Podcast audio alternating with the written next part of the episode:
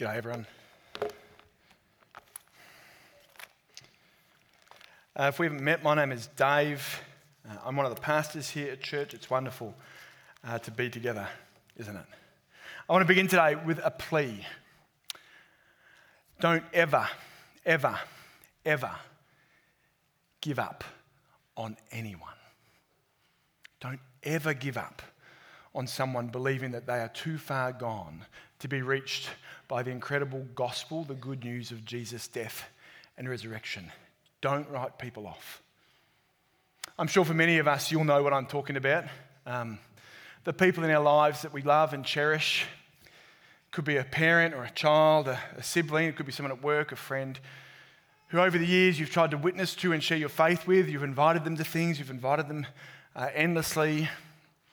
You've been met with uh, just apathy or lethargy or disinterest or maybe even hostility, and now you've reached the point where you think, it's done. It's over. This will never change. Or perhaps, and I think this one is particularly painful, it's the person in your life you know who once used to call themselves a Christian, but now no longer does. And you think they're too far gone, they can't come back. No matter their circumstances or situation, however you've lumped this person or people together in your life, you look at them and you think about them, and there's a voice in the back of your head that says, it would take an absolute miracle for this person to be saved. And I want to say to you this morning that if you think that way, well, you're absolutely right.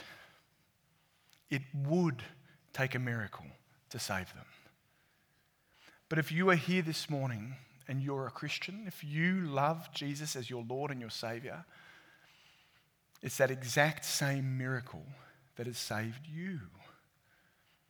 So never, ever give up on anyone. Don't write them off. The part of the Bible we're looking at today, Romans chapter 11, is theologically intricate. It's tricky and difficult. And um, I've spoken to some of you uh, who studied it this week and talked about it this week in growth groups. And it was a wonderful growth group on this particular passage. But even then, a lot of us have walked away going, wow, that's a really deep passage. There's a lot in here which is confusing. And it's therefore simple for us to be so um, confused, perhaps, or uh, distracted by what's going on in this passage that we can get wrapped up in details um, and lose sight of what's really going on. Now, today, with both feet, we are delving deep into Romans 11, right into the intricacy and complexity. But as we do so, one of the things I'd love for you to hold on to is that despite its complexity, the message of Romans 11 is quite simple, the big, big picture. You see, the big picture of Romans 11 is that God's plan and God's purposes for God's people will always prevail. God is still saving souls, and there's no one too far away for Him to reach. So, as we get in the, the midst of it this morning, remember that. Remember, that's really what's going on here. And in the middle of the complexity and intricacy is breathtaking majesty and beauty and awe. Um, I'm really looking forward to it. Uh, before we look at the passage itself, uh, we need to understand the context. Uh, context is everything when you're reading the Bible, uh, but in Romans 11, it's going to go a long way to helping understand what's going on. Uh, the situation in this part of the Bible is that the author of the book of Romans is a man called Paul. And Paul has a Jewish heritage uh, he was raised as a Jew, uh, but he is now a Christian. He's become a Christian. If you have a look at chapter 11, verse 1, you will see Paul refer to himself as an Israelite. Now, that's a giveaway to something we're going to talk about a little bit later.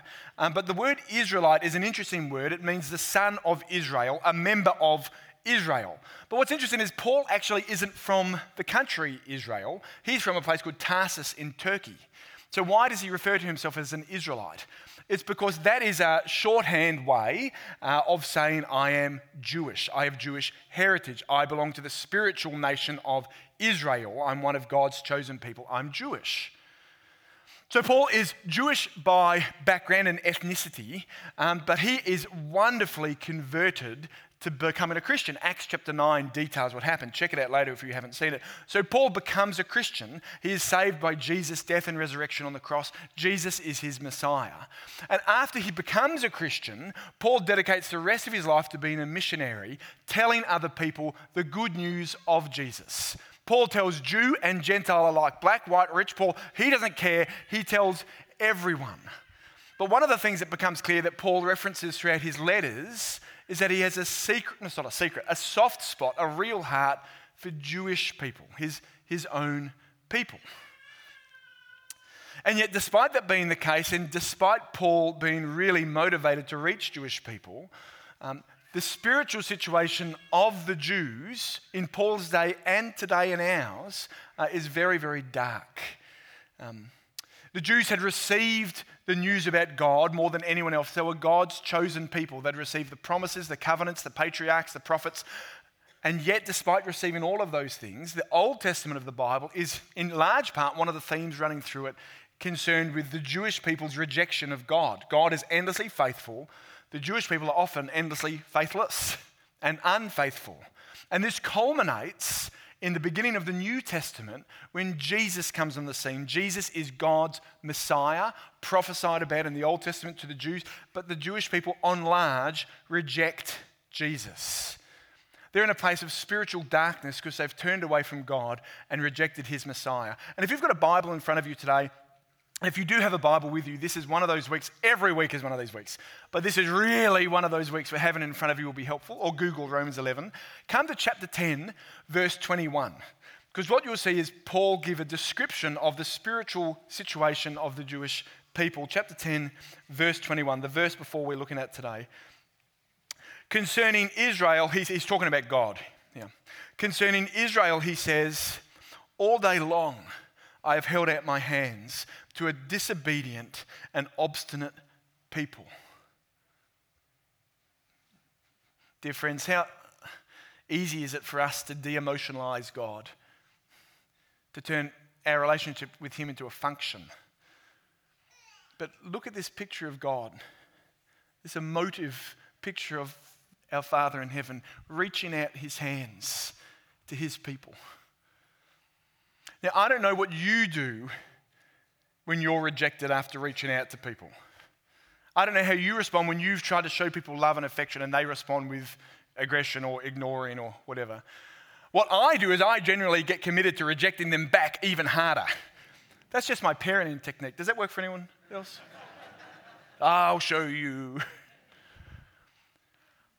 But praise him from whom all blessings flow, that our God, the one true God, is not like us. God doesn't give up. He doesn't give up on people. He doesn't write them off. And Romans 11 is the story, the unveiled plan of what God will do with the Jewish people. So that's the context, and that's the questions we're looking at. What will God do next? What is his response to the Jewish people? Come to chapter 11, verse 1, and I want you to consider the first 10 verses first of all as Paul unveils the present situation. Paul says, I asked then, did God reject his people? So it's a fair enough question. Remember, he's reached out his hands. The Jewish people have rejected him time and time again. Has God rejected them in response? The answer comes back very clearly by no means. Continue verse 2 God did not reject his people, despite their rejection of him, he has not rejected them. And over the next nine verses, Paul gives them personal and then historical evidence as to why and how this has not occurred. Firstly, personally, look at verse 1. I am an Israelite myself, a descendant of Abraham from the tribe of Benjamin. Paul is a Christian believer who has accepted Jesus as Messiah, Lord, and Savior. And in fact, all of the Jewish, all of the early church leadership were Jewish. Peter, Paul, James, John, Thomas, they're all Jewish. On the day of Pentecost, every new believer was Jewish in heritage. And of course, it goes without saying that our Lord and Savior Jesus was Jewish. So Paul is saying, My background is Jewish ethnically, but I am a Christian. I am a follower of the one true God. So God has not abandoned his people. Look at me, I'm here. And then he gives historical evidence. He goes back to the Old Testament of the Bible, 1 Kings chapter 19. Um, he refers to the interaction with the great prophet Elijah. And Elijah in 1 Kings 19 calls out to God and says, God, abandon the Israelites. They've, they've turned their backs on you. There is none of them left. And yet, verse 4, how does God respond to Elijah? No, Elijah, you're wrong. There's 7,000 left. There's a remnant. Verse 5. And so, too, at the present time, there is a remnant chosen by grace. The word remnant is one that we need to get to the bottom of. The word remnant means small quantity. Paul is saying there is a small quantity of people who are Jewish in background who are still following God, who have become Christians. He is calling them by, verse 5, grace. The same way that we have been saved, non Jewish Christians, by the unwarranted love and uh, grace and mercy of God, is the same way they have been saved. A remnant, a small quantity of people with a Jewish background who are Christians. But then verse 6 and 7 paint the rest of the current scene, the rest of the present situation. That whilst there is a remnant of believers, there is also the remainder, the rest. Verse 6 and 7, we're told simultaneously that the vast majority of Jewish people who rejected Jesus in Paul's day and still today in our day have hardened themselves towards him. The word hardened means God giving people up to their own stubbornness. Or as Paul quotes in the book of Deuteronomy just after this, they have eyes which cannot see. And so, in the first 10 verses, we're given an overview of the current situation, which is both good and bad news. Good news there is a remnant of Jewish people who follow the Lord Jesus, who are, who are Christians, Jewish ethnically, but Christians who are following the one true God, the remnant, the small quantity. Bad news then you still have the rest, the remainder, the majority who are hardened in their hearts towards God, who reject Jesus as Messiah. The elect, justified by grace, and the rest, hardened by God, despite receiving the patriarchs, the promises, the priests, the prophets, the kings, and on and on. You might have heard in the news recently that there have been several uh, noticeable, notable Christians who have walked away from the faith. Have you heard about that recently? I won't say their names, uh, but amongst them are pastors and um, preachers, evangelists, writers, theologians, songwriters, YouTubers, bloggers, people who used to love Jesus, who proclaim the name of Jesus to other people, and yet somehow now saying they don't love him, who've become hardened. And if you've been a Christian for any length of time at all, I have no doubt you too would have had this experience as well. Friends or family members who were once Christians who have fallen away I don't think there's an experience quite as devastating as it. There was a man um, who took an interest in me when I was a teenager. He was from my, the church I was in that I grew up in. I wasn't a Christian, but I went to church with my family. And this guy was older. He was an elder at church, a, a leader in the church, and he was just a great guy. He took a real interest in me. I admired him and respected him, um, really liked him. Everyone I knew liked him. He was very, very well thought of in the church. I didn't stay in touch with him, but over years I'd think of him from time to time, particularly after I became a Christian, with gratitude for everything that he'd done. But it was just two years ago that um, a mutual friend called me and said, Dave, have you heard about John? His name's not John, but have you heard about John? Um, he's not a Christian anymore. He's given it up. And even though I wasn't in a relationship with this guy. It felt like the wind had been taken out of my lungs. Now, that's just one story of many, many I could give you. As I said, I don't think there is quite a pain like this one because there's something in it where you feel, my goodness, not only has this person given up following the thing that I follow, but it feels like there's no way back. That this is it, they've cut themselves off. And I know, of course, that for many of us here, this is not theoretical. That for us, we have parents and spouses, siblings and children in that situation. And when we think about it, it makes us weep because it feels hopeless and helpless. And we despair.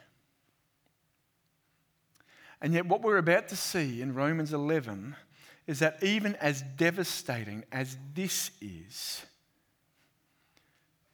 don't ever, ever, ever give up. Don't write people off. Don't give up on people because God can and does do anything, including bringing back people who once said they were Christians, including bringing back people who've walked away from that. You see, my friends, what we're about to see is that God is not only not just through with the remnant, the small quantity of Jewish people, He's also not finished with the rest. There is hope for the future, hope for them, and hope for us. Come with me to the second section, verse 11 um, and verse 32. Verse 11 to verse 32 is chiefly concerned with the future, um, the current situation we're in now, but also the future for us. Verse 11 begins with a question, just like verse 1 did. Again, I ask, did they, and the they here is the remainder of the Jewish nation, the spiritual nation of the Jews, the remainder of people who have Jewish uh, ethnicity, did they stumble so as to be so far to fall beyond recovery? In other words, is the case hopeless? Are they gone? The answer? Not at all. Israel's fall is not total nor final. God has a plan for the Jewish people. And believe it or not, it's a plan that involves you. If you are a Gentile Christian. Now, let me just step out for a moment. The word Gentile is one you might not be familiar with. You might be saying, Did that guy just insult me? Or did he call me gentle? What did he say? The word Gentile means non Jewish.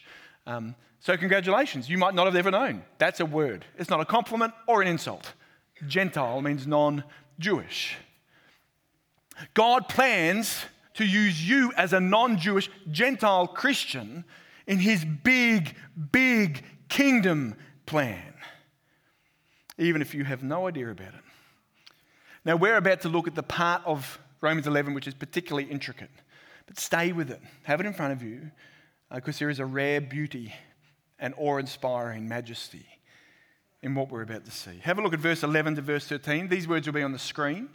Um, but listen along. Again, I ask, did they stumble so as to fall beyond recovery? Not at all. Rather, because of their transgression, salvation has come to the Gentiles to make Israel envious. But if their transgression means riches for the world, and their loss means riches for the Gentiles, how much greater riches will their full inclusion bring? I am talking to you, Gentiles, inasmuch as I am the apostles to the Gentiles. Now, just those verses will say on the screen. These are really, really important verses. All of the Bible is really important. These are really important verses to unlocking what Paul is telling us here. There's many things said here, but I want you to focus on two things in particular. Number one, through Israel's rejection, salvation has come to the Gentiles. Look at verse 11, look at verse 12. Because of their transgression, salvation has come to the Gentiles. Who's the their? It's the Jewish people. He repeats the same thing in verse 12. Gentile salvation, Paul says, has been brought about by Jewish rejection of God. How has that happened? Well, there's two ways predominantly. Number one, Jesus is the Messiah who was sent to the Jewish people, he was sent to Israel and Jerusalem. He was rejected by the Jewish leadership and the Jewish people. And as a result of that rejection, he was crucified. Jesus was crucified on the cross. And it is by that action that any of us, the only way that any of us can be saved. Jewish rejection of Jesus led to Jesus' death, his subsequent resurrection. By his death, we are saved. Gentiles may be saved through what Jesus has done as a result of Jewish transgression, but also after that. After Jesus rose from the dead, the book of Acts in the Bible is predominantly concerned with telling us what happened next. And we have the picture of Paul, the guy writing this letter, and others going out to the world, the ancient world, and telling them about Jesus. What Paul would do is he would go to a new town and he would find the Jewish people there. He'd go to the synagogue or the big group of Jewish people and he'd start telling them the gospel. But what would often happen, more often than not, is they would reject him and then he'd go to the Gentiles. To give you an example, don't go there, I'll just read out for you. In Acts chapter 13, we have a picture of Paul and one of his mates called Barnabas, and they go to a town in what is now modern Turkey. Uh, and this is what happens they, they go to the Jewish people, the synagogue, they speak, but the Jews reject them. Paul says this. Paul and Barnabas answered them, chapter 13 of Acts, verse 46. We had to speak the word of God to you first. Since you reject it and do not consider yourselves worthy of eternal life, we now turn to the Gentiles. The Jewish people rejected the gospel, the good news of Jesus, and so the gospel was then taken to the Gentiles, and the Gentiles, many of us have heard it and accepted it. And those of us who are here today as born again believers in the Lord Jesus Christ, who are Gentile in ethnicity, are the beneficiaries, the inheritees of that gospel, of this promise, of this ministry. We have been grafted by God from outside his family into it. To illustrate that point, have a look at verse 17 to verse 22. Paul gives us an illustration that involves two olive trees. The first olive tree is a cultivated one, one that's been looked after and pruned and, and cared for. Now, that is an olive tree that represents the Jewish people, God's people. But next to it is another olive tree, one that is wild, one that hasn't been looked after, one that is unruly, probably a bit smelly. That represents us, the Gentile olive tree. Paul says in this metaphor that some branches from the cultivated tree have been ripped off and thrown to the side. That represents the unbelieving Jewish, the rest of the Jews. But in their place, a branch, a shoot, a twig from the wild olive tree, the Gentile tree, has been grafted into God's tree. Those are the believing Gentiles who are now introduced into a church which, in its foundations, is Jewish. I wonder, how does that make you feel? Let's be honest with one another. The truth is, for many of us, we're like, oh, okay, great, awesome. My, the heritage of Christianity is Jewish. That's terrific, wonderful. But it's not meant to be that way. We're not meant to feel nothing about this. The reason Paul is amplifying it is because it is of incredible significance. The claim Paul is making, the truth he is speaking, is of incredible significance. Let me try and explain it. In 2011, uh, Prince William, I love talking about the royal family. As I said last time, they always make my family look good. Really like them. In 2011, Prince William married, who did he marry? Kate. Kate Middleton, great wedding, etc., etc. Now known as Princess Kate. I want you to imagine a, a different scenario taking place. Imagine that the week before his wedding, William had jumped on a plane and flown all the way over to Sydney. Hadn't had to do quarantine or anything though, just came straight out of the plane. Okay, got a taxi and took a taxi straight to King's Cross. While he was there, he didn't go to the famous Coke sign or a cafe, but he went to a brothel. At the brothel, he went to the scungiest room, and there was a, a young woman sitting there with track marks up and down her arms, a heroin addict. Prince William got on his knee next to her, pulled out a ring, and said, I love you. I want you to be my bride, and I won't take no for an answer. And so he'd gotten her out of the brothel, put her in the taxi, got on a plane, took her back to London, kicked Kate out, okay, and then was all set for the big day, Westminster Abbey. She walks up the aisle, he's running at the end, and then after they're married, he says to all of the crowd and all of the world, This is my wife. She's part of my family now. She will inherit all that I've inherited. Treat her as she is. Royalty. Now, I put to you, could that ever happen? Could you imagine? Seriously, would that? You can't imagine. Except it has.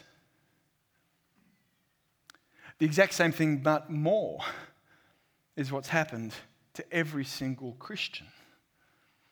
If you are a Gentile Christian here today, the Bible says you have been plucked out of the depths from the grave of your own transgression, not into God's family as a result of your goodness and your righteousness and your inheritance, but despite all of your sinfulness, and grafted into God's family. We are the beneficiary, like the Jewish people, of the patriarchs and the promises and the prophets and the covenants.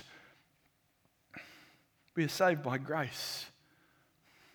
And what that means desperately and urgently to hear this for some of you this morning is that when God looks at you, believer, knowing what you've done this week, knowing what you've done this week, the fight you just had in the car, He knows.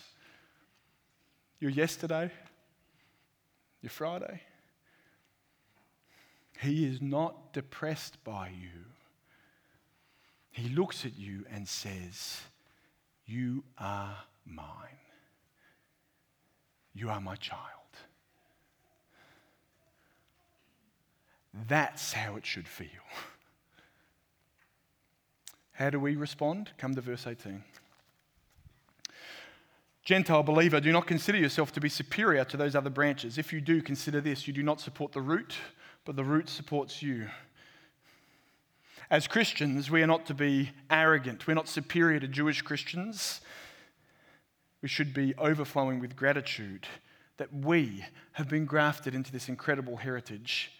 Indeed, we are to watch out for unbelief because if God took off the branches of those Jewish people who did not believe, what will He do to us? So that's point one of those verses. Israel's rejection has led to our salvation as Gentile Christians.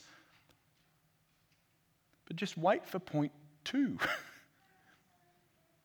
point two is that Gentile salvation will be used by God to lead to Israel's restoration. Look at verse 11 and 12 again, they're going to be on the screen. Again, I asked, did they stumble so as to fall beyond recovery? Not at all. Rather, because of their transgression, salvation has come to the Gentiles to make Israel envious. But if their transgression means riches for the world and their loss means riches for the Gentiles, how much greater riches will their full inclusion bring? Now, remember, there is a, a remnant of believing Jewish people who are Christians. This is not talking about them, they've already been addressed. This is talking about the rest, the remainder, the ones who have been hardened. Paul says, verse 11, did they stumble? Is their rejection of God permanent? No, it's temporary. It's a, a stumble. It's a stumble that has caused to bring salvation to us. And the end result of that salvation is that Israel will become envious. Not sinful envy, but a godly envy. And so here we're painted the incredible picture that Gentile people's faith and love for the Lord Jesus, our reconciliation with God as our King and our Father, will produce in Jewish people envy. An envy that they do not know the one true God, that they are no longer following Him. And in verse 12, that envy will lead to their full inclusion. In other words, God still has a plan for the Jews. And so Paul hits again, verse 23, back to the olive tree. Having spoken in, having spoken of the grafting in of the wild olive branches, us, the Gentile believers, he now tells us that the old branches, the ones that have been cut off, the ones that were hardened towards God, they will be picked up and grafted back in to the tree. And not just a remnant anymore. Look at verse 25 and 26. This will be on the screen. I do not want you to be ignorant of this mystery, brothers and sisters, so that you may not be conceited. Israel has received, sorry, Israel has experienced a hardening in part until the full number of the Gentiles has come in. And in this way, all Israel will be saved. When all the Gentiles who will become Christians have become Christian, verse 26, all Israel will be saved. And that's where we end today. Uh, so I'm just kidding. what does that mean?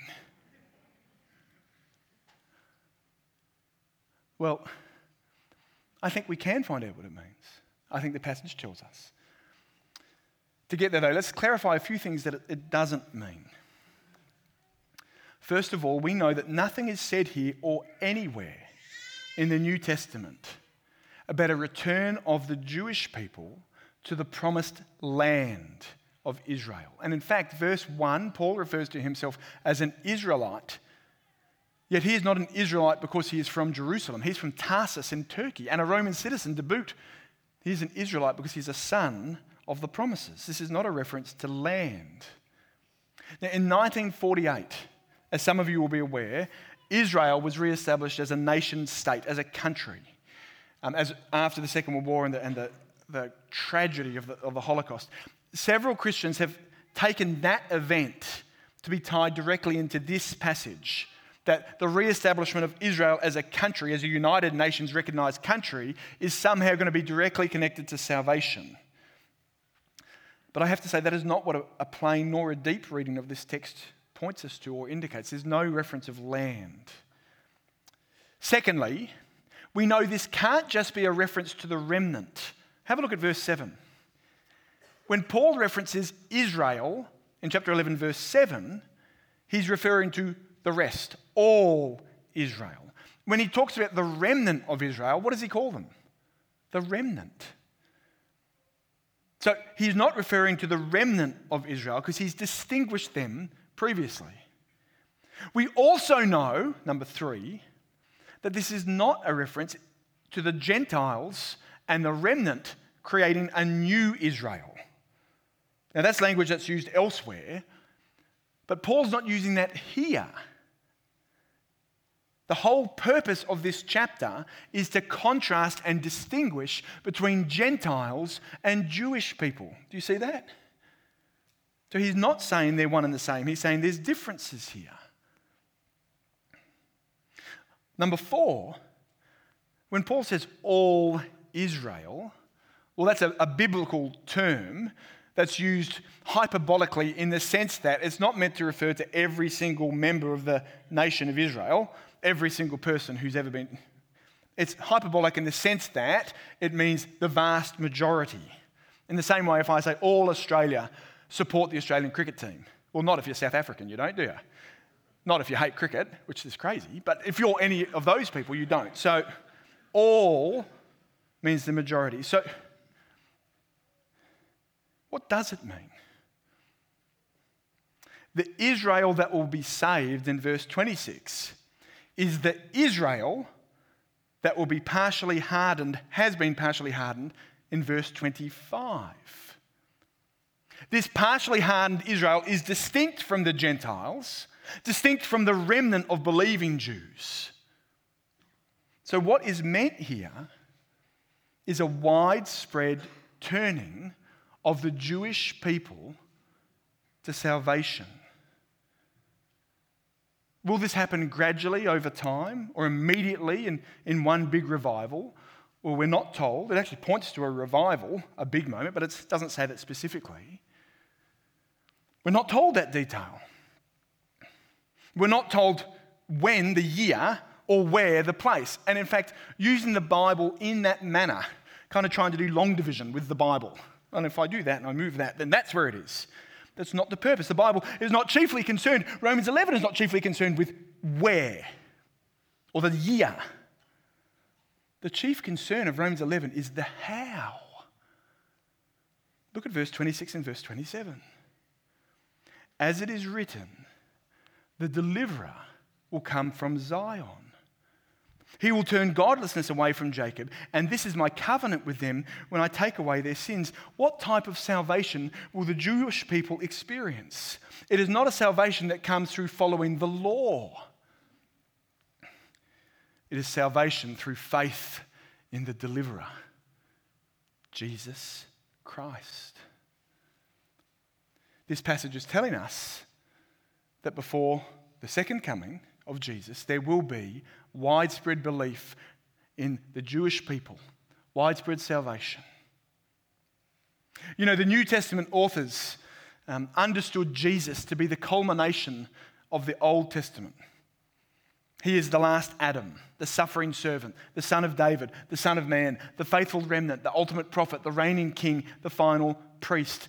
He is also the true Israel.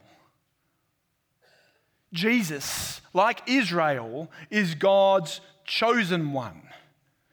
Like Israel, Jesus came up out of Egypt. He passed through waters. He was tested in the wilderness. However, unlike old covenant Israel, Jesus never disobeyed his Father in heaven.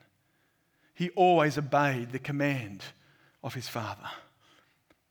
Jesus walked to the cross in obedience to his Father and took the sins of both Jew and Gentile on the cross and rose from the dead, so that whomsoever would call upon the name of Jesus, Jew, Gentile, black, white, rich, poor, well behaved, criminal, educated, uneducated, Central Coast, Sydney, Israel, Palestine, whomsoever calls upon the name of the Lord will be saved. And in the Old Testament, people, the Jewish people, looked upon their citizenship of Israel for salvation. But now, for us, for all people, Jew and Gentile alike, we can be saved through Jesus as Israel, bringing us citizenship not to a country on this earth, but citizenship to God's kingdom. Amen? Yes. Now, there's heaps in here for us to grasp hold of and wrestle with and argue about and talk. There's three things I, I want to suggest that are important for us to hold on to as we walk away uh, today. The first one is very pragmatic and very practical and very relevant to the current situation in the world, and that is that anti Semitism is wicked. Anti Semitism is anti being against the Jewish people. In the church of Jesus Christ, there is absolutely no room whatsoever for anti Semitism. It is a wicked thing indeed that has plagued humanity for the past 4,000 years. The Jewish people have been the victims of the most grievous crimes against other people that is possible to imagine. It is wicked for that to happen, but it is especially wicked and ignorant for Christians to partake in it. We should love and value Jewish people. However, it's also sad and mistaken, I think, when Christians, in reaction to this anti Semitism, in rejection of it in a good way, take Israel, the country's side, on every single issue as if Israel, the country's side, was God's side. Now, I'm not saying you can't take the side of Israel in every political discussion. If that's your political opinion, that's absolutely fine. I'm not saying that's sinful, nothing like that. But it is erroneous in the extreme to believe that somehow God is calling you to do so, that somehow the current modern state of Israel, led by non believing people, is God's country. As Christians, we must follow Jesus' commands to be peacemakers, people who love other people, regardless. For example, sympathy to Israel must never hide injustice and hatred and bigotry towards Arabic people. Ever. That's wicked. But nor should we therefore dismiss the injustice done by Arabic people towards Jewish people. We are called to think critically and clearly on these ethical issues. Of course, chief amongst all of these things, and currently, as you know, in the Middle East, there's problems happening at the moment. Chief amongst all of these things is to understand that the most wicked form of bigotry you could imagine, the most wicked form of bigotry towards Israelis or Palestinians, towards Arabs, towards Africans, towards Australians, is refusing to evangelize them because you somehow believe that they don't need it. Let that never be who we are. Jewish people need to hear the gospel. So do Palestinians, so do the Lebanese, so do the Australians, even the New Zealanders need to hear the gospel. Secondly, always remember God has a plan, and God's plan and God's purposes for God's people will always prevail. And what that means is twofold. One, we should always trust God. Two, never give up. Never give up on people. Would you consider with me the plan we've just heard? Let's, let's be honest with one another. This is not the plan you and I would ever come up with in a million planning sessions together. If it was our world, we would not do what God has done. It is not our way of thinking. And I want to say, praise God for that. This is God's plan. It's a mystery in that, not that it's mysterious, but that we would not have invented it. It's been unveiled to us. And it is astonishing and breathtaking and magnificent and majestic. And it involves you and me. We are part of something much bigger than ourselves. And it also means never give up.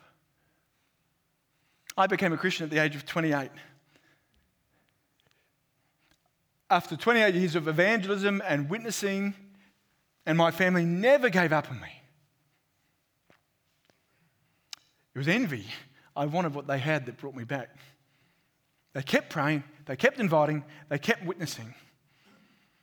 And I do not know who is in your too hard basket, but burn the basket. Who is on your list? Burn it. God's plan and purpose for his people will always prevail. So keep praying, keep inviting, keep sharing, keep going.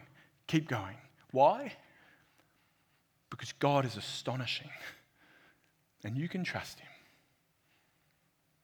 Romans 11 finishes with what I think is one of the most staggering um, praise poet verses uh, you can imagine. It's almost as if Paul has reached the end of Romans 11.